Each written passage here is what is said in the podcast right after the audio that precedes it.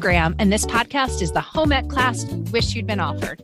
We're two moms who've been real life best friends for more than two decades. We're trying to create gracious homes that are welcoming but also functional, all while dealing with real life schedules, budgets, and children. Stick with us, and we'll share and show what we know, what we've learned, where we've messed up, and how to fix it. For everything we can't make up, we'll bring in the best experts we can find.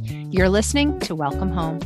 Today on Welcome Home, it's almost Halloween and we are so here for it. We're welcoming the Green Witches to the podcast. Mother daughter duo Ehris and Velya Urban are here to talk about history from the often silenced female perspective. They'll give us the real story of witches and some modern day potions to aid in health and beauty. Bananas might be the next Botox plus the truth about brooms, the Ugg boots of menstruation, and why colonial sleeping habits sound a bit like a freshman dorm. All that and more on this week's episode of Welcome Home. Welcome home, Graham. There is so much pressure on this one. Welcome home, Kirsten. Um, and welcome back to our audience who we have not seen or heard from or spoken to in what, 18 months? 18 months. It's been a while. I made the executive decision that we were non-essential workers. I seem to dispute that fact. No, just kidding. Yes. So many of you reached out to us, and it was so touching. Um, and our heart is here, and we love this. And let's be honest, it comes naturally to us.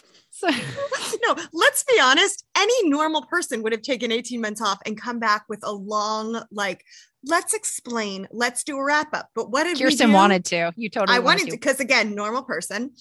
We're what like, forget Graham this. Do? Graham's like, I got us some witches. I would talk about us, but it's Halloween, and we all know Graham loves her Halloween. I went straight to the source. I went to the Salem Witch Museum because I knew I, if I was going to stage a comeback, it couldn't just be anywhere. I had to go to the spookiest place I could think of. And who was headlining but mother daughter duo, Velya and Ehris Urban. And they are going to speak to us today about all things colonial, witchcraft, women. It was fascinating. It was truly fascinating. It was wonderful. Um, we'll discuss where we've been in a subsequent episode. Well, no, can we just really... do like a can we do like a quick like five minute wrap up? Um, sure. Okay, let's okay. say what so Graham, where are you where are you podcasting from? Still in my closet still in my son's closet. Nothing has changed except actually it's a little harder to get up from the floor. Yeah we were we were talking about the aches and pains of old age. Um okay so i bet there's a potion for that kirsten. There's, totally there's got to see why didn't we ask her about we because we're going to learn some potions. There's actually some diy potions and our we'll post some. Oh we you know what we should do? You know what we should do? We should well let's wait one second. We should um we should do like a like a well, oh my gosh, these are the things real podcasters would have thought of before. We should do like a welcome home podcast Zoom class with them where they like custom design a course for people who want to know the things we want to know. Oh my gosh. Where I was thinking they should have made a custom potion. Like, what is it? What's the word everyone's always saying? A curated potion for our curated, episode? A curated handcrafted potion. Yeah, okay, we Graham. need a welcome home Halloween potion. Okay. Um, yes. so you you did briefly bring up that we have an intern, and we do. We have an intern. Shout out to Mary Alice Russell. Hi, Mary Alice. So we are so excited to have someone helping us with the podcast, which feels very professional. We're so grateful we, for her. Do we want to say that we may have come back stronger than ever? Uh, I think that's a little presumptuous. It's pre- super presumptuous. Let's not yeah, presume. I mean, we're still behind the mic, so I'm going to take it slow. Um, okay. Well, we have a great lineup of episodes coming down the pipe. We're going to be um, talking to lots of interesting thought leaders, tastemakers, people of the day. Um, so we've really we decided that we want you to hear from the best of the best. Remember that tagline we have? We'll bring in the best experts we can find. That's what we're really leading with these next few weeks. we thought we'd bring you some good experts. Hey, it's Ryan Reynolds, and I'm here with Keith, co star of my upcoming film, If, only in theaters, May 17th. Do you want to tell people the big news? All right, I'll do it. Sign up now and you'll get unlimited for $15 a month in six months of Paramount Plus Essential Plan on us. Mintmobile.com slash switch. Upfront payment of $45 equivalent to $15 per month. Unlimited over 40 gigabytes per month. Face lower speeds. Videos at 480p. Active Mint customers by 531.24 get six months of Paramount Plus Essential Plan. Auto renews after six months. Offer ends May 31st, 2024. Separate Paramount Plus registration required. Terms and conditions apply if rated PG. Graham, do you want to ask me where I am? Where are you? Oh, yeah, Kirsten, where are you? Just so I'm in my basement because I have a basement now. because I live on the East Coast. I'm a New Englander and I have embraced it. Oh, and Kirsten wants to really embrace our differences too. Of now she lives in the north, I live in this was a big thing for her. So that we can chat with you, which is ironic because let's be honest, we're very similar in many ways, but we're gonna play up our differences for you all. Well, you like vests with sleeves, and I like vest without sleeves. I don't like vest with sleeves. Yes, we are. I'm still so troubled. So Graham came to town to visit me. So I've moved to Connecticut. That's my big update. And I'm and I have a basement. Um, and hopefully the the audio is good from the basement. But anyway, Graham comes to visit me in Connecticut. And we go to this store, and there's this down vest that has little like cap sleeves. And I It's said, like the hottest thing. Cap sleeve it's totally the hottest thing. She's completely right. It's everywhere. But Very I cool. said, you look like you're a space traveler. And she said, no, you're wrong. And I was like, hmm. But so But I used my self confidence and I bought it anyway, even when your best anyway. friend advises against it. and I've seen so many people wearing them. So I understand. Like this is going to be Birkenstocks 2.0. I'm going to be like, this is crazy. And But the problem with me is I know I'm going to be no, but I'm still going to be wearing mine 15 years down the road. That's where I separate from like the rest of mankind. it's like where other people see short sleeve, cap sleeve vest is like a flash in the pan. I'm going to carry mine for. I think it's like it has staying power. I see the functionality in the trend, and when I see functionality in a trend, that means it has staying power. I'm trying to think. We have missed so much. I mean, obviously, we've missed everything that's happened in the world and COVID and all of that. We need to do, we're going to do a COVID wrap up show too, by the way. Nah, this is a lighthearted show. We're going to entertain no, you. no, We're no. But, but I want to with- do, I want to do how we did the Corona Awards. I want to do a wrap up of like what, what was good about COVID, what was bad about COVID, what we, We will do that. Although I'll give you a little, I'll give you a credit. I don't know if you went back and listened to the Corona Awards, which we, I think we did right as coronavirus basically was starting and everything was shutting down. And I was cringing before I pushed play because I was just trying to refresh myself on what we had been doing. We actually did not sound like complete jackasses, Kirsten. We, it, if you go back and listen to it, especially in those dark, trying times when everyone was very scared, we did not say anything that I particularly regret or that was very off point or made us sound completely tone deaf. Okay. Well, forget So about cheers that. to forget us. about the Corona episode. I mean, forget about it's just your back. I just got to dig into it right now because now it's on my mind. You know what was my biggest COVID? re- Well, I have so many COVID regrets. One is like I should have done the thing where you stop using shampoo for a month. Have you heard about this? Yes, you wanted to try that, but then you I really want to try it, but you- I know, right? But it didn't matter because I know where to go. And now I'm back to a stage in life where it's like, oh, I can't not wash my hair for a month. But I what Kirsten's getting at, because she's not explaining, is if you don't use shampoo for a month, allegedly your hair gets clean all of a sudden. Yeah, you have to go make- through like a disgusting greasy phase where your hair looks terrible and you don't want to go anywhere. But like it didn't matter back then. Isn't And what they, they say about keto too? Of like if you don't eat for so long, then you go through the bad breath stage, and then all of a sudden your breath gets good again. Right. This is my point. Like I should have done like a weird cleanse thing that like is totally unsustainable if you have any sort of social life. Anything that did not require a social life, I should have done that stuff. But I we didn't, didn't. know. I just we didn't no, know. I just like watched TV. It was I didn't do anything good. But I also want to say I bought one of those aftermarket bidets. Let because say, there's not Kirsten. There's not really a for market bidet. I don't understand why Yes, you needed. Yes, because if you were like building a new house and you were like, put a bidet in. Nobody's would- putting a bidet in anymore. Or if you bought a house that was like glamorous 90s living, that was very hot in the 90s. But anyhow, I bought an aftermarket bidet attachment and it did not work.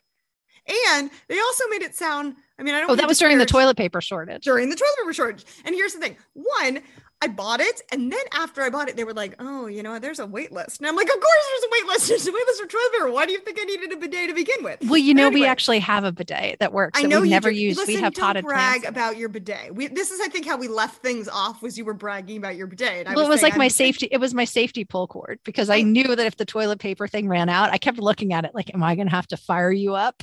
I know, but my safety, my safety, um, my safety power cord was, or my pull cord was a was a garden hose, Graham. So like, I don't want to hear you complaining about maybe using your bidet when there was dire over at our house. So anyhow, I bought this, and and it said also one your your bathroom has to be set up in such a way where the sink is right next to the toilet, or like you can't get the plumbing over. So that was my first problem. And then the second problem was that they just because they made a really cool hip video on YouTube that you could watch that showed you how to do it. A plumber, I am not. And so I flooded my bathroom. Like this stupid experiment that I also moved across the country because I didn't I didn't want the new owners of my house to get my bidet that I waited for.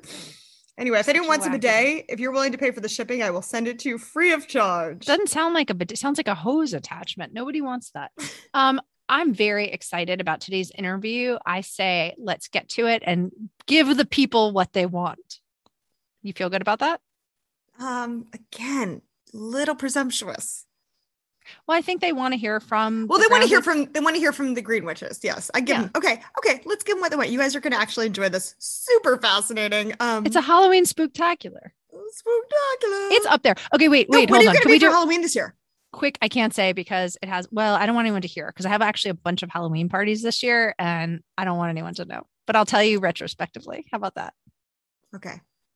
Um but i what was i going to say? I was an amazon delivery guy last year. Oh that's what my dog is going as actually. Graham got oh, yeah, a dog. A, oh my gosh, we, we buried the lead. Graham got a dog, and I got two goldfish, and I think they're dying right now. Yeah, I feel like everyone in America got a dog, so that's not that exciting. That's um, but okay. anyway, all right. Ehris and Velya Urban, the grounded good wives or good witches, the green witches. Take it away. Welcome home. We are so excited today to welcome Ehris and Velya from the Grounded Good Wife. I found this mother daughter duo through my Halloween research because I know our audience expects like Halloween to be outstanding. So my first thought was I need to go to the Salem Witch Museum and see what those guys are cooking up. And of course, their headline show-stopping speaker for the Halloween season of 2021 was the Grounded Good Wife. And y'all are about, I said y'all because I've totally assimilated to Alabama, are doing a speech which is so fascinating called and you I you do this all over the country, but called do you want to do you want to explain it? How about I just kick it off to you, both of you? It's called the Not So Good Life of the Colonial Good Wife, and it really was the start. Ehris and I were kind of we're very well known now for our herstory unsanitized presentations, and that was the presentation that really kind of launched the whole of Grounded Good Wife. So that's that's the title. Well, wait, should we start there then because that is fascinating as well. Sure. Okay, why don't you tell our listeners what is the um unsanitized history? Okay, Ehris, why don't you explain that part? Un- herstory unsanitized. What do we call that? So the point of that is that if you watch pretty much any kind of historical TV show or any kind of movie that involves history, you see all this really violent stuff, like people being decapitated and disemboweled and tortured. There's nothing about like menstruation, chamber pots, poopy babies, birth control, none of that like everyday stuff. So it's like, why is it fine to see all that super violent stuff, but not the, you know, normal everyday things. Right. And as a, I was originally a, high school English and history teacher. So, of course, I've always been a history nut. And I assumed everybody loved history. But then one day, Ehris said, Well, what did you say? You I mean, to me in school, I thought history was always a very boring class because it's just about like the dates and like facts. It's nothing you can really connect with. So I was never a big fan. so our, our thing is that um, really like history and pretty much everything in life should be fun. So I think a hallmark of what we do is we call it stealth learning. So we kind of sneak in the educational stuff while people are laughing and grimacing and wincing and that's kind of that's kind of what we're getting known for. Well, and you make a wonderful point. So our audience is about 98% female from all over. And I was thinking about this when I was listening, you know, researching your um the her story, the whole topic. And I remember a long time ago seeing there was this, I, I want to say it was a Dove commercial, but I'm not even sure, which is terrible because probably you, they want you to remember the advertiser. And it got a ton of national headlines because it was a woman right after giving birth um, and she was kind of hobbling to the bathroom back and forth you know and it um and it was a very real visceral portrayal of what it was probably like you know 24 36 hours after giving birth. And i remember that that caused such a national sensation. Like how dare they do a commercial like that on television? You know and of course that's come through the ages, you know, when they first did a bra commercial or they first did a tampon commercial or anything along those lines. But the fact that, right, we watch Squid Games right now, or everyone watches Squid Games with reckless abandon. And yet, heaven forbid, we talk about, um, you know, some of these topics that you all mentioned that women had to go through. Um, hundreds of years ago and are still going through today. And I think so, that's one thing that we actually kind of talk about. You know, nowadays, women, you're supposed to give birth, you know, go into labor, give birth, and then just like boing happily right back into life. Where I think the only thing colonial women had over us is that they had this thing called the lying in period. So what that was for three to four weeks after you had your baby, your friends and your neighbors, they would come over and they would do, like, do your chores for you and take care of your kids. So I think back then, at least the women had like three to four weeks to get back onto their feet compared to now where, you know, very often women are back at work after three to four weeks. Right. So that kicked out of the hospital in 48 right. hours, you know? Right. Exactly. Exactly. Right. So that was So tell us more. Can we just dive in? Sure. Well, I think the one the thing that people always want to know about is menstruation because that's always what we start with first. Do you want to hear how they handle menstruation? Absolutely. Okay. So it actually totally creeps me out, but I need to get over it. I was going to so say, keep... absolutely. Graham, we, we didn't, Graham does not turn down money and she turned down a a sponsor because they were an organic tampon, and Graham said I can't say the word tampon on air. Don't so say that. Oh man, I, don't know. I don't know if our talk would be for you. We no, it's very much. I actually I love this. I think it's fascinating what you're talking about. Okay, so they would sometimes they would use cheesecloth that was stuffed with either milkweed fluff or moss, and actually they kind of borrowed, actually kind of stole that whole idea from Native Americans. But the most common thing is that they would take a hunk of sheepskin, they would cut it to the right size then they put the first side up against their crotch and just kind of tuck it in place. And then I would say, like, just go about their day. And then they boil these things and reuse them over and over and over again. And what I always say, what I love about history is a whole full circle aspect of things. And we teach another class. We don't talk about the the sanitary napkin things. The you know the girls in Africa. Okay, okay, to me. So what I think the, the, whole full circle aspect of history that I love is how things just repeat themselves. And now so many women today, they don't want to use, you know, uh, tampons or those pads that have all the creepy chemicals in them, like the uh, sodium polyacrylate. So a lot of women today are using those reusable, washable uh, tampons and pads. So I just love the whole full circle aspect of it all. That so many women are now doing what our colonial foremothers practice. Wow. That's fascinating. So they took sheepskin? Sheepskin, yep. So yep. is it weird that I'm picturing the Uggs of Pats? is that correct? Or picturing what? Uggs? Yeah, yeah, exactly. Yeah, Uggs. no one ever said that before, but yeah, picture an Ugg up against your crotch. Yeah, I don't know really get how it would stay there, but I guess they say it did. They just kind of tuck, and then I think you all know that we, nobody wore underwear. Wonder, well, yeah, I. There was a whole slits in the underwear, right? So how did that work out? which had the slits. There, it was actually well. Originally, they didn't wear under any underwear at all, women so wait, men. when did underwear become a thing? Not until about the um, probably about the 1800s, and it was it was crotchless underwear until about the end of World War One. So that was that was that. And you want to hear the reason for that? Yes. Yes. So underwear was crotchless um, primarily because the heavy woolen clothing of the day, whether the Victorian era or the colonial era, the, like just the skirts alone could weigh up to 40 pounds. So can you imagine, um, you know, going out to an outhouse or squatting over a chamber pot while you pulled up your 40 pounds of skirts and then pull down your underwear? Pretty much, it was pretty impossible to do that. And the other theory is, is that men preferred it that way because it was easier to have sex with a woman if she wasn't wearing underwear. So I'll just leave those two little fun facts right there. Something to chew on. okay, while we're on the topic of underwear, let's go let's go upwards a little bit to course corsets or corselets. Mm-hmm. Corsets, yep. So you want to talk wait, about? wait, okay. I'm sorry. You don't know this about me. I am legendary for mispronouncing everything. although she was, a, other... although she was a news anchor, which we always find to be very interesting. So was, was the other thing I said, Graham, yesterday when I said she tore her ACLU, and you said she tore her ACL, Kirsten, not her ACLU. Okay, I apologize. So, well, good thing that you probably had a teleprompter, and they probably did things phonetically for you, so that was probably yes. pretty good she's she's got she's come way light years since uh, then. Not really. Okay, so suffragettes and corsets. Let's talk about that. Suffragettes and corsets. So okay, so want to see the purpose of that? How that talk came to be? Yeah. That came from like our research about corsets, I guess So I guess well, I guess yeah. So corsets said they've been worn throughout history. So you know, going back to the Puritan era, those corsets they were kind of meant just to flatten your boobs. But then the ones in the Victorian era are the ones that really everybody knows so much about. So those um, really what we here's here's another thing I should mention that every time Ehris and I do research and we find come across something where a woman is either demeaned or she's seen as a sex object we say one word. What's the word, Ehris? Blech. Blech, right.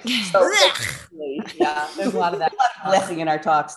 So originally, um, women, well, back in the Victorian era, they wore corsets because they thought they'd be medically beneficial and help support a woman's weak body. And at that point in our talk, Everybody. but anyway, those Victorian corsets, they enabled women to achieve the desired 17 to 22 inch waist. And if you look on a ruler, eh, that's like really, really tiny. That's messed up. That's like you have to have a rib removed. Some women got themselves down to a 12, 13, or 14 inch waist. So, and um, Ow, the, with with the corsets? yes, yes.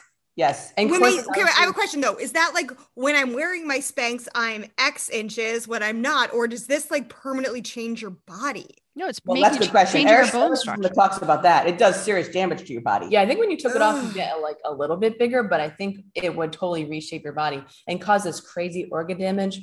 Oh, Account from a woman in 1895 was at a dentist office getting a tooth pulled, and she died in a dent the in the dentist chair.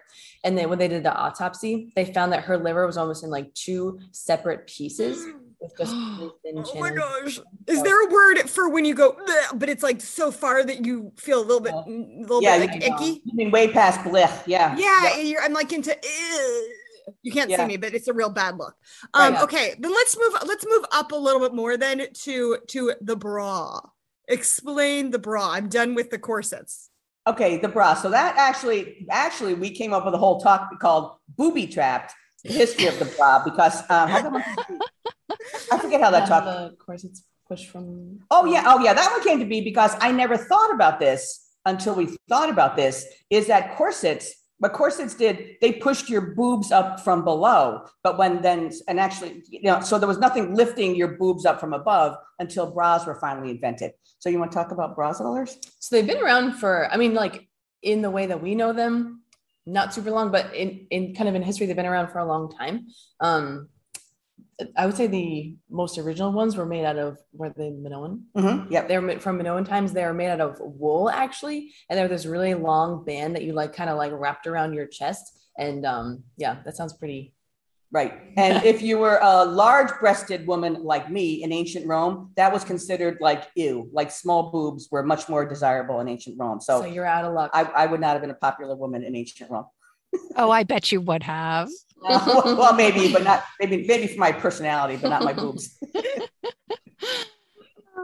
That's oh, great. Oh, oh my gosh. Okay. Gosh, this is making me a little bit annoyed, to be honest with you. It Well, just sort yes, of seems that's, like that's really the whole point of a lot of our talks. That you know, in the past, men kind of did a lot of this to women, but today, so many women they're just doing it. They're doing it to themselves. Like for instance, someone of you, one of you mentioned Spanx, and we talk about mm. Spanx in one of our talks. And did you know that the um, organ damage done by Victorian corsets? A lot of women who wear Spanx on a regular basis today, they're getting very uh, early organ damage, and that's a brand new study we found from from 2019. So, I mean, that's no really- way. yeah, pretty Yeah. scary. You know, if you wear it once in a while to a wedding, you're okay. But Yeah. people, women who wear them on a regular basis, like you better be careful because you might wind up with some big problems.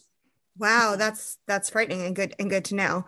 Um, Yeah. okay, so I want to move on. I, I love this. Let's move on to the um to your other your other large talk, the um the not so good life of the colonial wife. Yeah. Because so we've talked about this before we went on air, but I just moved to Connecticut and coming from Arizona, like I'm obsessed with this history. It is uh, such a charming place to live for especially for someone who grew up in the last continental uh, US state to get to be in a place that, you know, there's a street here named Red Coat Pass and there's Old Kings Highway. And you just feel like the history is all around you. And it's a really cool thing for someone like me who's not from this, not exposed to it all the time. So I, I feel like I'm very immersed right now in this colonial age. Mhm. Um, but but tell me, what am I missing? What am I missing besides the charm of the cobblestone streets? Well, you're missing a, you're missing You're a lot of the negative things also because we we always lived in Connecticut and we just we just moved out of a 1770 farmhouse. So actually, it I've always been fascinated with history and but it was living in that colonial farmhouse. Actually, what happened was during Hurricane Irene, we wound up not having power for 10 days. Oh, I remember that. My parents had the same thing. Got a feel for what it was like. But uh, some of the bad things were: Did you know that? Of course, everyone used chamber pots, and houses were so cold that the urine left in chamber pots would freeze overnight. So we're not talking Siberia, we're talking in New England. That's how your cold house. houses were. Yep. Even with all the fires on and everything. Right, exactly. So it was bad. And if you like, we heated our house with a wood stove, you know, back in Connecticut. But what people had, if people would go through, what was it, 60, 60 cords of wood, a winter, or not a winter, because you kept your fire going at all times, but 60 cords of wood. We used to burn eight cords of wood, and we thought we would have a heart attack, you know, stacking all that wood, but 60 cords of wood. And plus, you have to somehow get those trees and chop it down, and you know, do all the processing for that. So that's a lot of work. Right. So men were chopping chopping wood all the time. And so what were the hours they kept? What time were people waking up and going to bed back then? Actually, um, there's something, this is kind of funny. There was something that they called two sleeps, which I'd never heard of before. So, you know, people would go to bed when it got to be dark and then they would wake up. I think it was sometime around like 11 o'clock. This just cracked me up. They would wake up at 11 o'clock. And first of all, but yeah, they would go to bed, you know, like when it gets dark. Well, Once it gets dark, five o'clock, something like that. They'd go to bed at five o'clock. They'd wake up at about 11 o'clock and they called that first sleep. Then at 11 o'clock, they would then sometimes, well, first of all, they said then that was the best time to have sex because you could conceive a child uh, the best time at that point. But very often people would get up, they would go out into their barn and hook up their carriages. Then they'd go out, go to someone's house and go visit for a while. Then they'd come back to their house and they'd go back to sleep at about two o'clock in the morning and then wake up when the sun came up. So that two sleep thing, but that just kind of cracked me up. I'd never heard about that. Well, wait, doesn't that sound a little bit European? I mean, ma- I no, mean, I it feel sounds like, like, college. Yeah, maybe. yeah, maybe you're right. We realized there are a couple reasons for that. One Go thing to sleep, wake up, yeah, go to go a out, party. Maybe you hook up with someone. have some sex. Yeah, whatever. no, but there's two reasons for that. It's because one thing, the nights were just so long, like, and you you know get kind of boring. You can't sleep all the time. But also having a wood stove, we realized that it's pretty hard to keep a, a fireplace going all night long. So I think they'd get up and they'd like you know stoke the fire so they'd have a little bit of warmth in the house. But the two sleep thing was really really common. Yeah. Well, I'd like to go to somebody else's house to enjoy their firewood. I mean, like at this, I like. Graham, I'll see you. I'm gonna come over at 2 a.m. We're gonna chop some firewood, then I'm gonna go back for sleep too.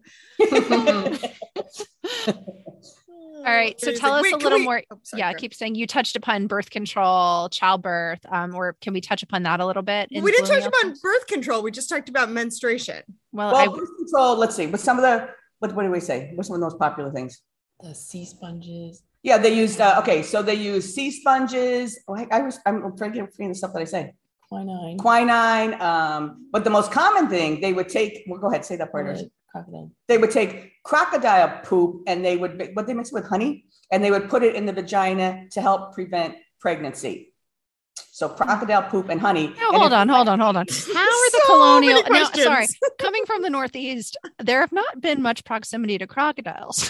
I Right, don't exactly. Exactly. That's the first thing that I wondered. And then actually, it was our son. He lives in Puerto Rico. He heard me do one of our talks, and he said, "You know, mom, you have to stop and think that to the to the colonists, crocodile poop was this like fantastical thing. And you know, they, they like what we consider a unicorn or uh or whatever. What was I going to say? Like the Loch Ness monster, or something just very magical. Right. So, like the crocodile poop had nothing really to do with it. It was just that it was this dry powder that, when it mixed with honey, then they put it in the vagina. It acted kind of as a diaphragm sort of thing. But a lot of people have said, and I, this is another one of these blech things, that you probably smelled so bad that your husband didn't come anywhere near you. So it was a pretty effective contraceptive. There. So it's like you're making a mud pie per se. Yes. Okay, all right. Mud pie. Okay. But it wasn't made out of actual crocodile dung. Yes, it was. It was. Where, Where are they they finding get the, the crocodiles? crocodiles? That's what I'm asking. they pretty much get anything, you know, in the, you know, not in the not in the very early colonial era, but you know, by the time we had we had harbors and, and you know ports, they Okay. I'm sure they were transporting everything. Yes. Okay, cool. Can you imagine someone tracing their family tree and realizing their ancestors were like the crocodile poop supplier? like, Suppliers, yeah. Very, very funny. you know, one thing we always say that, you know, the colonial period, it goes from 1602 to 1781. So I think sometimes think, you know, what was going on here, or, or I shouldn't say there, what was going on at home in 1602, it wasn't necessarily happening in 1781, because that's like 174 years. Like in history, that's a really, really big period. So, you know, it, it diff, you know, the beginning was different than the end. They had some other weird things for birth control though. They would like um turn the wheel of a grain mill backwards at midnight. They would like toss seeds in a river. well, They you're would- up. You're up for second sleep, so you've got nothing to do. Turn that Yeah, mill goodness. backwards. I like the they used to hang rabbit poop tied in mule's hide over their bed. So they, I mean, they were desperate, and that's not well. That leading up to you said about childbirth. So it's estimated um, that somewhere between 25 and 50 percent of women died in childbirth. And since the thing, it's so yeah. horrific. Like you always you watch these recreation movies and you see, and they always portray women as, oh, I just can't wait to get pregnant, blah blah blah. I would think it, I would have been absolutely out of my mind scared. Yeah, I, you know, if you're seeing, you know, two out of your four friends dying every time mm. they did this, and you had no control over it. No, and that's it. Like, and like women were pregnant um, somewhere between eight and ten times, so there was a pretty good chance something bad was going to happen to you. And what are the numbers about kids' survival? Erin, do you remember that? Like four out of 10 children didn't died. survive the first year. Yeah. Mm-hmm. And uh, very often they didn't even name kids until they were 24 months old because there's such a high chance that, that the kid wasn't going to survive. So, you know, it was, yeah, it was, we always say like women have a long way to go, but man, we have come an awful long way. And, yeah. you know, just be thankful you're alive. As bad as things might be right now, as be glad you're alive in 2021. Very good point. When you need mealtime inspiration, it's worth shopping Kroger, where you'll find over 30,000 mouthwatering choices that excite your inner foodie. And no matter what tasty choice you make, you'll enjoy our everyday low prices, plus extra ways to save, like digital coupons worth over $600 each week. You can also save up to $1 off per gallon at the pump with fuel points. More savings and more inspiring flavors make shopping Kroger worth it every time. Kroger, fresh for everyone. Fuel restrictions apply. Absolutely. This point. is some spooky okay. stuff. This, this is, is some Halloween spooky stuff. Okay, well, Graham, Graham, okay, you don't know this about Graham since you guys just met, but Graham is a little bit weird in her love of Halloween. it's a wonderful love. No, she's obsessed. It's it's very uh-huh. anyway. So I know you guys have um have on your website if the broom fits Halloween mm-hmm. and the history of witches. So yes. in honor of it being October, this is going to come out right before Halloween. We need to hear about the witches. Okay, so should we get right to the broom part? You My tell us. You tell us everything you know because you're making Graham's day right now. Okay, I have anything you want to say. Do you also understand how special you two women are? We have not done a podcast in a year and a half, and you're our oh, triumphant really? return. We're coming back. You know, you know how you go to um a what do you, you know how you go to a concert, like a rock star just comes out and plays their first song without saying, like, hey, miss us for the past X number of mm-hmm. time. Where have we been hiding? Nope. We just still decided to lead with Ehris and Velya, um, oh. just like the way a famous rock star would come out. So I, I hope you're feeling the the moment. That's wow. I hope we're living up to the up to the hype here. This is, this is very much. Okay, hit it. One of the points for Brooms. our if the broom fits talk was like, how do the nice because witches used to be seen as this like nice, benevolent, you know, healer kind of woman. How did that change into her becoming this like malevolent, kind of scary, creepy woman? So we talk about that. Yeah, a lot of a lot of it really is because began women began, you know, taking their power back, taking their power. So that's how that happened. But we we really wondered, you know, what's up with witches and brooms and flying. So how about I'll do the broom part, you do the flying part. All right. you do all it. No. It's like it's a pretty ridiculous um so explanation. Here, here, okay, here's the deal. So there used to be um, well, first of all, there are different herbs that are hallucinogenic herbs. You want to talk about some of them? Yeah, so there's tropane alkaloids in some herbs like hold on, bella- writing this down. Okay. So in like belladonna, um, hellebore, henbane, um, Jimson weed, and they are all super duper super poisonous herbs if you don't know what you're doing. So please do not use them. Yeah, don't. They they do have some pretty powerful properties if you do know what you're doing. But again, don't use them. No, don't use them unless you want to die. Right. Okay? Yes. So um, there used to be this thing called witch's ointment. So we did a lot of research on this, and we're you know we're, we're t- t- putting an hour long talk down to condensing it here. But what the, what these women used to do, they used to make a witch's ointment out of these herbs. And then, as Ehris said, if you would take these herbs internally, you would either be dead or pretty close to dead. But they figured out in order to get the hallucinogenic, um, I guess what high off of it, they they would uh, anoint these things in in like uh, I'm trying to say this politely. They're in in through your mucous membranes. So they would do it through their armpits, or the fastest way was through your vagina or through your rear end. So what they would do, uh, I wish I could see your faces right now. What they would do, they would you this, can imagine. Yes, they would take this ointment and then they'd rub it all over a broom. Then they didn't put the broom inside them, which is what some people think. They would go, you know, they would straddle the broom. You, you, you picture, you know, the mm. way witches, we think of witches riding around in the sky. And then they would get this hallucinogenic high because this, this witch's ointment was touching their vagina and touching their rear end. Oh, that is, is that true? Yeah, It's a it's, thing. it's true. So then um, we were wondering that, okay, so that's how they got, you know, the, the, like the buzz off the hallucinogenic. You'd think you could just put it on. Like, why did they need the broom portion? But anyway, Because Grim, they had to have two access points. Who am I? But I mean, like, I just still, I feel like they could have figured that out. Keep going. Sorry, I I don't mean so. to interrupt. So then we wondered, okay, what's up with then how did okay, so that's the witches like kind of walking around on their brooms, but then we wondered what's up with the flying parts. Where should you explain that part? So we found this account from this guy named Gustav Schenk, who in 1966 he was like, okay, I want to feel like what these tropane alkaloids feel like when they, you know, you put them topically on your body. So he came up with this whole like description of how he felt once he did it, and he said he felt like his um his kind of like his body and his like mind were separating and he felt like he was flying and felt like he was like in the clouds like by the rivers like all this stuff so oh, so he was describing his high from his Yeah, right. experience. So so you know, if anybody smeared these uh, these you know hallucinogenic herbs on them, they would have the feeling of flying. You didn't have to be a witch for it to happen. It would happen to you guys if you did it too. So, but it, what it really was, and then that whole thing, all these male artists of the day, you know, we're talking about the 1500s, 1400s, they started doing these really like, um, I would say insulting engravings and paintings of women. And like Ehris and I, we had no idea these paintings were out there, but they show naked women like straddling a giant penis or like straddling um, a flying penis because men were really upset that women were kind of take trying to take their power and they're trying to use their power. So really that that's we're condensing a, a hour long talk into something small but it really was kind of about that that say what you say. If you were a woman who you know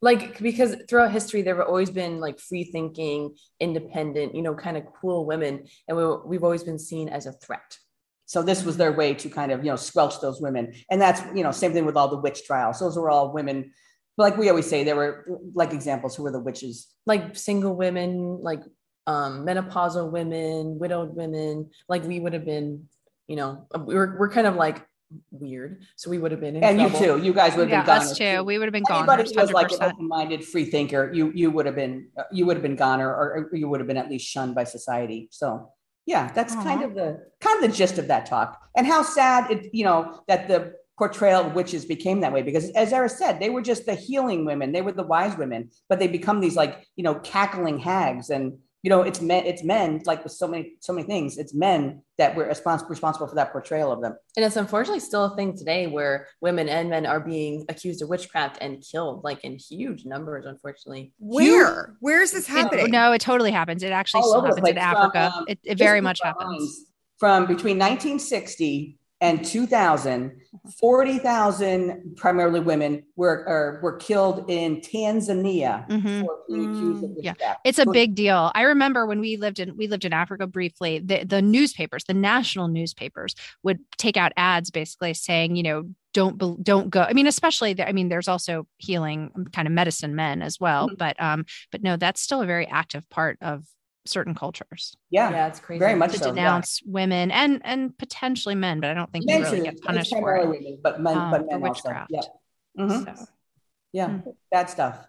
Well, what's really cool about you guys to kind of bridge the gap between history and and current, um, you you guys are free thinkers. You use some remedies that are maybe outside the mainstream but effective and awesome. So, tell us what um what would be the you know we don't we're not at one of your seminars we're not at one of your workshops. Although can our listeners go to your workshop? That's my first question. Do you guys have anything virtual? Because we have listeners all over the world. And then oh, secondly for those who just would want a taste of it like what is the easiest way to like Find well to we'll have you guys how to find you but what is the easiest way to like dip your toe in the water of these things of making your own remedies of um herbs and sort of natural remedies like what is your first what's the gateway What was your drug what was your first potion? Potion 101. Like what do you start Potion with? 101, Like it's, thank it's you. hard for us to say because like I I grew up. My mother was like a real you know uh, pioneer of this stuff. So I grew up this way. Ehris has always lived this way. But I think one of the, one of the first classes that we that we offered was something called fire cider. Ehris, you want to talk about fire cider? Yeah, so fire cider is considered like the ultimate herbal cold and flu remedy. It's apple cider vinegar with garlic and onions and horseradish and a bunch of other herbs. And it's great if you feel like you're getting sick. You know, you get that like, you know, tickly sore throat thing or start getting a cough. You take some fire cider and it just like knocks it out of you. Or you can just take it every day just as a preventative a hallmark of what we do is that we um, like for instance you can buy fire cider in grocery store but a what's a four ounce a four ounce bottle is $24.99 where we're like are you kidding me? Like it's vinegar horseradish garlic and a, bunch of herbs. $24.99 that's crazy. So our thing is what we try to do we don't sell things but we teach people how to make their own herbal and, and holistic remedies. Because we just our, our thing is don't don't pay that kind of money. And you know also when it comes to like our holistic you know beauty kind of things like you know you can make your own shampoo. You can you know there's no reason to buy things that are chemical filled and there's no reason to pay those crazy prices like we teach people how to, how to do it for themselves. Yeah we teach virtual classes pretty much at least once a day. Um, and our schedule is on our website which is groundedgoodwife.com and you guys need to all go to this website. It's amazing. I, I have really had cool. so much fun on this website. You guys are hilarious and oh, it's, it's very informative and so, really. Well, I was thinking because you're very tongue in cheek with a lot of what was the thing? Let's give them something to pumpkin. Uh, what was it about the pumpkin? Kirsten? Let's give them pumpkin to talk about. Pumpkin to talk about. But I was thinking, wait, what not- is pumpkin to talk about? Since we are in October in the pumpkin, what is give them to pumpkin pumpkin to talk about? That's a class where we teach how to make two like natural beauty recipes um, maple pumpkin sugar scrub and um, banana yogurt like facial mask kind of thing. And that whole thing is because like you you know the people people buy masks and sugar scrubs in the store. It's like crazy. First of all they have chemicals in them and people forget that you know your skin is your most porous organ and if you put it on your skin it's going in your body. So we just teach people how to do it themselves because they really they're really really effective and they're not just like oh yes pumpkin. Oh yeah yogurt. Oh yeah bananas. They all have um, really really good beneficial um, ingredients in them. Mm-hmm. not and, like you're trying to sell it to the masses but that would be really good for a little girl's birthday party. Like if a mom wanted to Zoom with you two and you could yes. teach a bunch of little girls how to make like, um, you know, those two masks. I like maybe a, a banana party. is sometimes referred to as nature's Botox. Yes. yes. I mean, come on. Yeah, yeah, it's great. And also, like, this is not like a sales trap, but we just released our second book called Dare to Be a Green Witch. And we have tons of recipes in there that are good for like if you've never made an herbal recipe ever in your life, there's stuff in there for you. Or if you're a little more advanced, there's stuff in there for you. So it's everything from like um, beauty stuff to kombucha and kimchi and perfume. That's how would I learn how to like harm my enemies? Do you have anything in there in the book that would like? I mean, are we doing anything like that, or are we just? No, like, that's one thing we should talk about because we doing... consider ourselves green witches. Say what you think of green witch or what we think of green witches. So green witches like value and consult the earth and trees and plants and stones for their healing properties. Mm-hmm. And for us, it's like pretty much living a holistic lifestyle and being respectful of Mother Nature and the environment. We don't use any kind of allopathic doctors or mm-hmm. prescriptions, nothing like that. But a lot of people have said, not a lot of people, some people said that we're not real green witches because we don't practice spells and we don't talk to fairies but like there is no dictionary definition of what a green witch is. You know, if you want to practice spells, you want to talk to fairies, you know, go ahead, but we don't do that. And I think our big thing is, you know, we lead a totally holistic life, but we mm-hmm. like to think of it as a big swimming pool. You know, Ehris and I, our whole family, we're in the deep end of the pool. We do mm-hmm. nothing allopathic. But if you just want to go in the little kitty end of the pool and maybe experiment with elderberry syrup or making your own shampoo, you know, that's totally fine too. You can go as you can go as deep as you want into the pool the pool is big enough for everybody. And we like to welcome everybody to our coven where we don't speak to fairies. Yes. And well, and okay, I love it. And Graham you guys are very doesn't Graham would like to use as many chemicals as possible while That's also cursing her enemies. Do you have a tool for that? What a combo. well, no, sorry, that sounds terrible. No, we're I no, I think what you guys are doing is fascinating. I, I love it. And, and I'm just and it's kidding. wonderful. And we're very we're the most open. We love what you're doing. And yeah, we're very open. I'm gonna get that book. That sounds amazing. Um oh, cool. Thank you. Dare to be a green witch. No, that sounds amazing. I, but wait, I, I just do have a question because you're making me think of the M Night and I apologize. You've just piqued my interest. So I just have to dive further because you're saying that. So it reminds me of that M Night Shyamalan movie, The Village, right? So you're if someone in your family got a major, major, major something or other, how would you treat that? Um, do you remember that where they did you ever see that movie? No, but I know what you're talking about. It's a fascinating movie. Unless it's um, you know, we think there's a place for allopathic medicine, let's just say if you're in a horrific car accident, but um, pretty much everything are, and, and that's what we try to, the point we get to cross, you know, we, we have diarrhea, we throw up, we get sore Mm-hmm. throats, we get headaches. Um, Ehris had West Nile virus. Jim, Oh, yeah. my husband, Ehris's father, he had Lyme. We just choose to treat it all holistically, you know, herbally, Yeah. holistically. And um, You really can. we, we can. And we've had, we've had things, we, we have a naturopath, of course, Mhm. which we hardly ever go to. And, but we've had document, I said, Ehris had West Nile virus documented with a blood test. We got rid of it when uh, uh, infectious disease guy said we couldn't, documented with a blood test. We just choose to get rid of that stuff without using prescriptions. But so you're having you're may be basically additionally like way down the line being able to make something with antibiotic properties.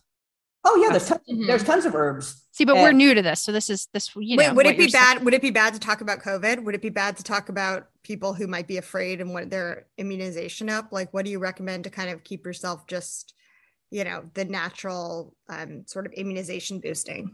There's a lot you can do just like generically to keep your immune system up, like no, no matter against any kind of virus, bacteria, whatever, like elderberry syrup, fire cider, which we already talked about. Um, there's tons of antiviral herbs. we teach quite a few workshops on that. Like for instance we um, of course we don't we don't believe in the vaccine which maybe is going to turn off some of your listeners but that's how it is. But like same we don't even use hand sanitizer. We don't use purell. We but we do make our own chemical free hand sanitizer. We don't use any antibacterial any of those antibacterial products. And we believe you know if you have a strong immune system you know, you can fight it all off. Uh, we're living now in, we didn't mention this, but we moved to the Yucatan. And if you've been to Mexico. in, in Mexico, if you've been here, you know that in most of the bathroom and kitchen sinks, they don't have hot water. That's not the most sanitary bathroom conditions, but we're all alive and well and we're doing just fine because we really, really work on keeping our immune systems, you know, high and strong. And it can be done. You know, it takes work and, Mhm. but it can Sure. be done. Yeah. Sure.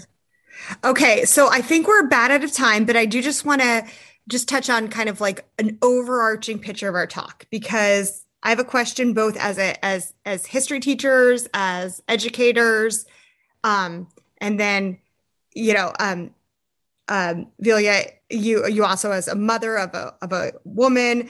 Mhm. How how do you think we go about teaching history in a way that is like to our families in a way that is you know um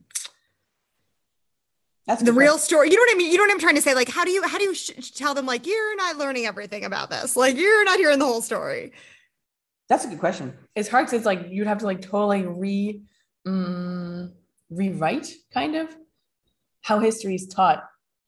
Yeah. the I- whole country.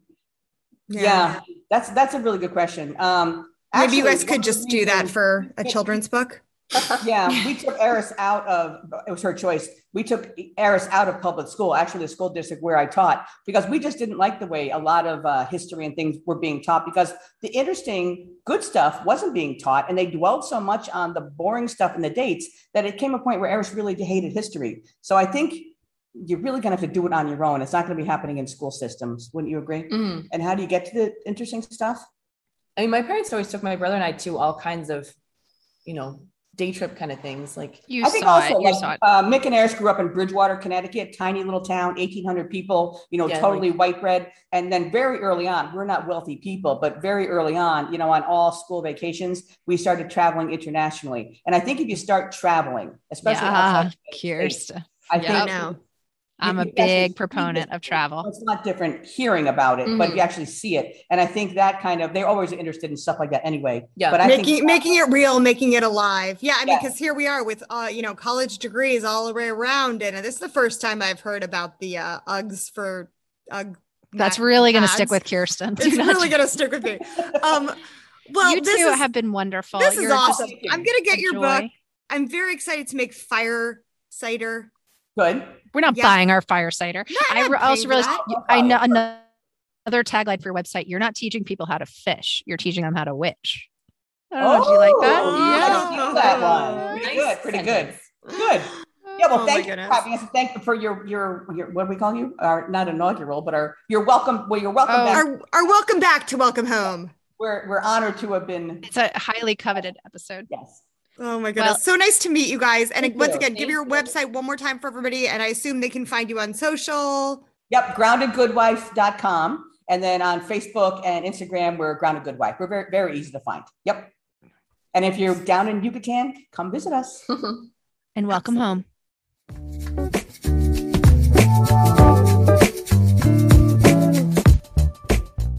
And as a very special addition for our guest today, we have the mother of Halloween, Miss Chanel Van Reenen. And Chanel was came to me um, from a different a whole number of sources.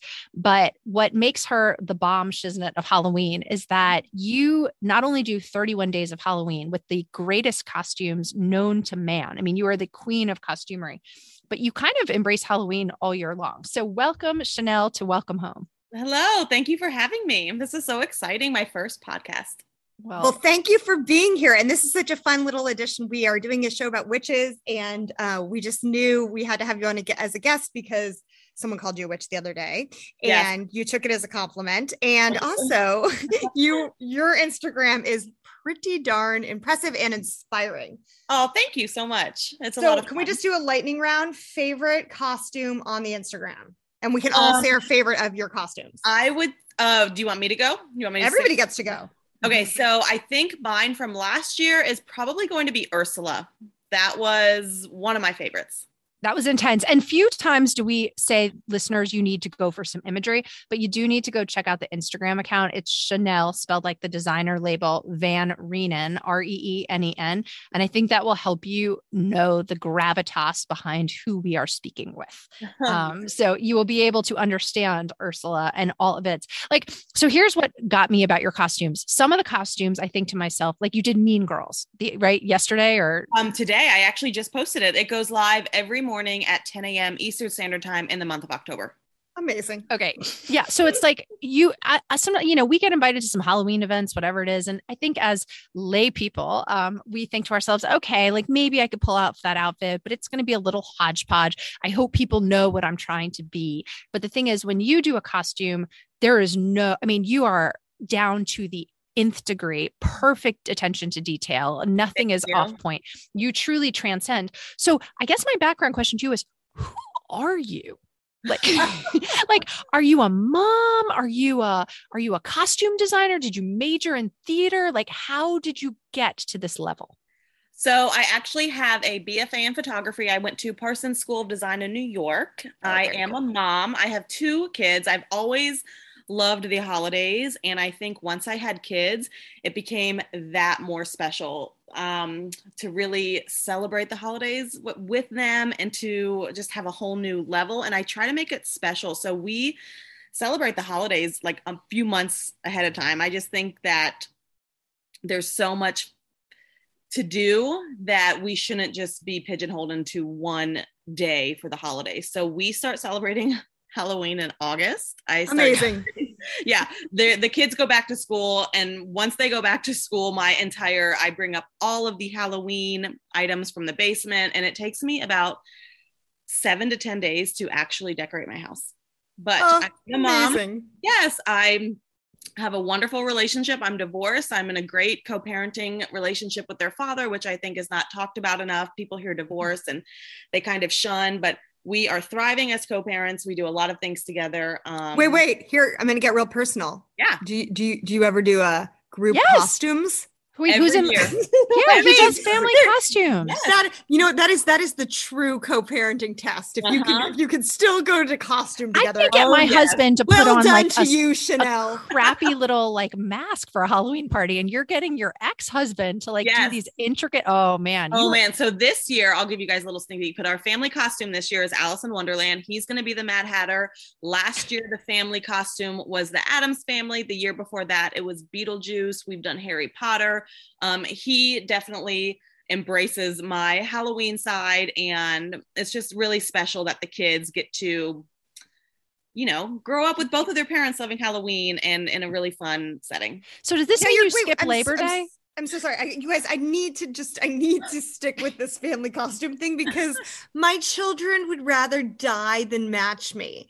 No. like, is how old are your kids? Is there bribery involved? What yes. sort of say do they have in this? Because this is like my holy grail of parenting would be a family costume. We have tried everything and okay, they won't have so for Halloween, every month, I've always let the kids, so there's always different events. You know, I don't know how it is from COVID, but I live in the suburbs of Atlanta and things are pretty much uh, I hate to say normal, but they're pretty much back to normal. So we who we do there's trunk or treats, there's always trick or treating at you know different outdoor malls or things like that. So oh, and they always get to do the st- storybook parade at their school. So my um bribery to them is they can pick out any costume that they, they want from Target, Spirit Halloween, Amazon. They could even pick, you know, two or three little cheap $20 ones. But they have to do the family costume with me and their dad on on Halloween. They they know that they have to do it for the photos, and it's a lot of fun. And Evelyn, my daughter, loves dressing up. Um, so that is my bribery for them. I let them pick out costumes if they want to do anything with their friends, but then for actual Halloween, they have to do the family one. Okay, so the real Halloween, yeah. October 31st is like your holy grail. Is that when yeah. you're like put, pulling out your showstopper? Because I mean, I feel like you just did Marge Simpson the other day. That yes. was a showstopper. I mean, you've uh, done. You. How do you yellow your skin? I'm looking at this and I'm like, mm-hmm. I have a fantastic makeup artist. Her name is Brittany. I've known her for years and she actually doesn't practice anymore, but she always says that I bring her out of retirement. Um, so she does these really elaborate makeup ones that you see. They are all attributed to her. She is so talented. Um, but yes, the October 31st, I always post the family costume. So that okay. is like the grand finale of us four. That's like the cake on Southern Living. For Christmas. Okay. No, this is going to be amazing. It's going to yeah. be great. It's okay. it's exciting. Okay, let's do it. Let's do a little lightning. What um what is you think the big trend that we're going to be excited to see this year in Halloween costumes? What are what is oh, the saw this one coming? If you can get your hand on it, it would be Squid Game. Um, oh, of course. Yeah. Of but course. I think that came out too close to Halloween. So the manufacturers can't get it done because if you look on Amazon, it's not on Prime and it's not in stores. But that was on my list for this year. I thought it would be really cool and relevant, but I couldn't get my costume in time. Okay. Can I ask a tacky question? Like, yes. um, and I hate it because this is this is no. only out of friendship. How does one bankroll all of this? Because these okay. costumes you're putting together are very expensive. Um, yes. I just know like putting together like you you have you don't like what I'm saying. These are not out of the like plastic bag where most of our costumes come from. Yeah, you're getting so very fancy. Every costumes. thank you. So every costume always has a blog post that, that goes with it, and then I cross promote on the blog, Pinterest, and Facebook, and I always link to several costumes where I got it. And you would be surprised, a lot of the costumes are bagged costumes.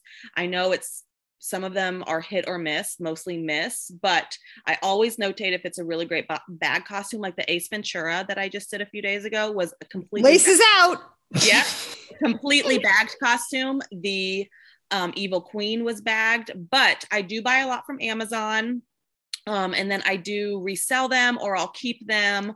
Okay. Um, Okay, so you have you have a whole system go because you're a professional. You're a professional yes. Halloweener. Okay. Yeah. So, and this year I did work with California Costumes. This is my second year, so they sent me some things. Um, cool. they're okay. yeah paying me too, but mostly okay. I would say ninety percent comes out of my pocket. Can I can I pull out a cool card? So Money well I knew I knew I knew you were the bomb, and it got me thinking about Halloween. I've been thinking about Halloween for a while, and so my family and I we actually just got back from Rome last week, which was very fun.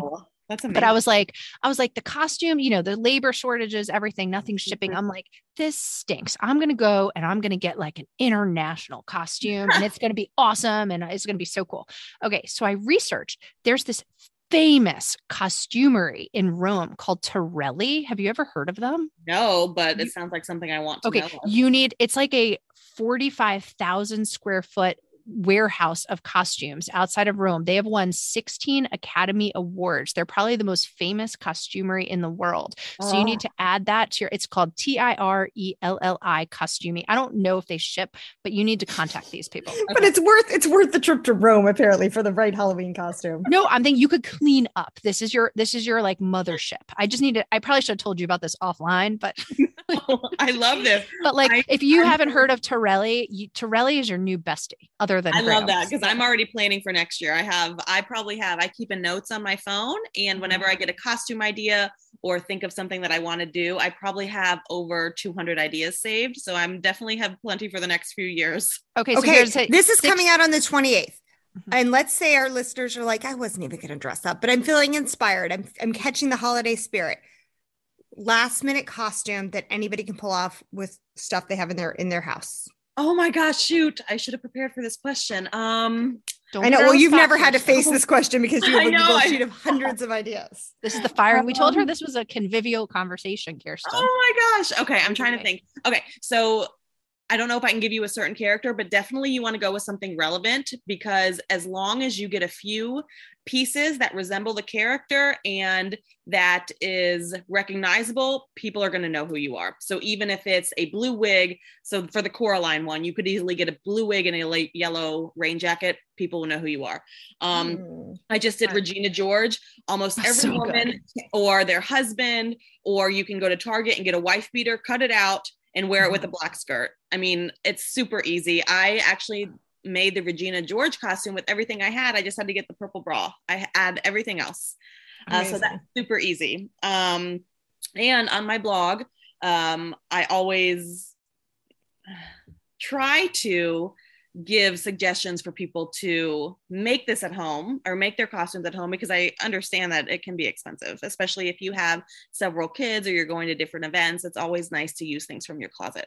And the blog is chanelmovingforward.com. So if Uh-huh. anyone wants to check that out, you'll get some really good ideas, but don't say they came from us. I know. And that's the thing. People always try to guard their Halloween costumes with such secrecy. no way. I think it's fun. Uh, I love sharing it. And I, I don't know, just the whole space of creativity. Everyone copies everyone anyway. So what's the point of guarding anything, you know? I agree. I agree. Share. Well, we highly recommend everyone checks out her Instagram feed. It, and you have a blog as well. Yes. Chanel moving forward. dot com. Dot Yeah. com. Yeah. Perfect. Um, so guys, go check her out because you will be inspired um to maybe Your Halloween mix joy. up this year. Thank you so much. Chanel, thanks, Thanks, for being Chanel. with us. Appreciate getting to know you. Yes, of course. Bye bye. Welcome home.